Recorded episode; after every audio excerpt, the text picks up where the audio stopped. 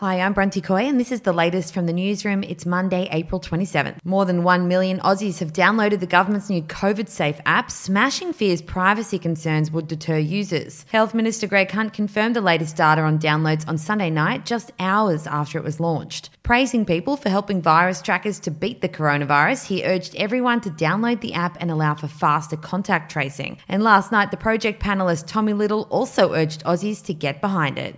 I am the person that if ever someone tells me to do something, I say no.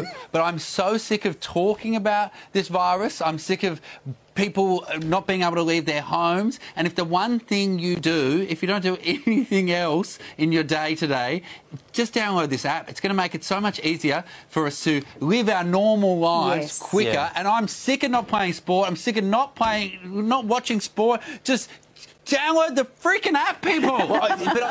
The app is designed to track people who come within 1.5 metres of you for 15 minutes or more and has been introduced to further assist national health workers and authorities in flattening the virus curve. It comes as Australia's death toll reaches 84 with the deaths of three people, one in New South Wales, one in Victoria, and one in Tasmania. Overseas in the Chinese city of Wuhan, where the global coronavirus pandemic began, now has no remaining cases in its hospitals. COVID 19 is believed to have originated in a wet market in Wuhan and first emerged in December before spreading quickly worldwide. Wuhan and the province of Hubei were put in lockdown near the end of January, with roads sealed, trains and planes cancelled, and residents unable to move freely for more than two months.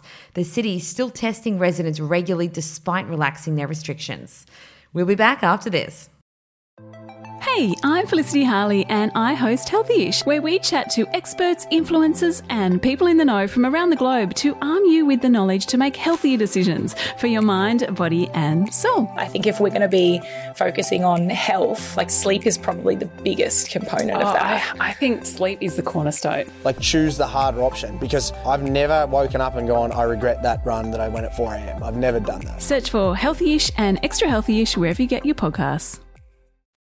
The truck driver allegedly involved in the horror crash on the Eastern Freeway in Melbourne, which killed four police officers last week, has been charged, police have confirmed. Detectives charged Mohinder Singh Bajwa with four counts of culpable driving following a joint investigation by the Major Collision Investigation Unit and the Homicide Squad. After the crash, the 47 year old was taken to hospital where he remained last night. Police have not yet revealed further details of the charges. And we'll finish with some sport news. NFL legend Tom Brady has received a hilarious apology from the mayor of his new adopted hometown after being asked to leave a park due to the city's lockdown. Tampa Mayor Jane Castor publicly apologised to Brady after hearing the news before joking that the area could be renamed in his honour.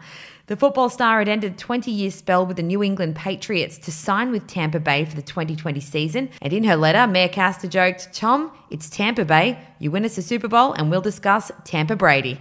That's it from the newsroom. If you want all the latest COVID 19 news, head to news.com.au and subscribe to our daily newsletter for all the information you need. We'll be back this afternoon.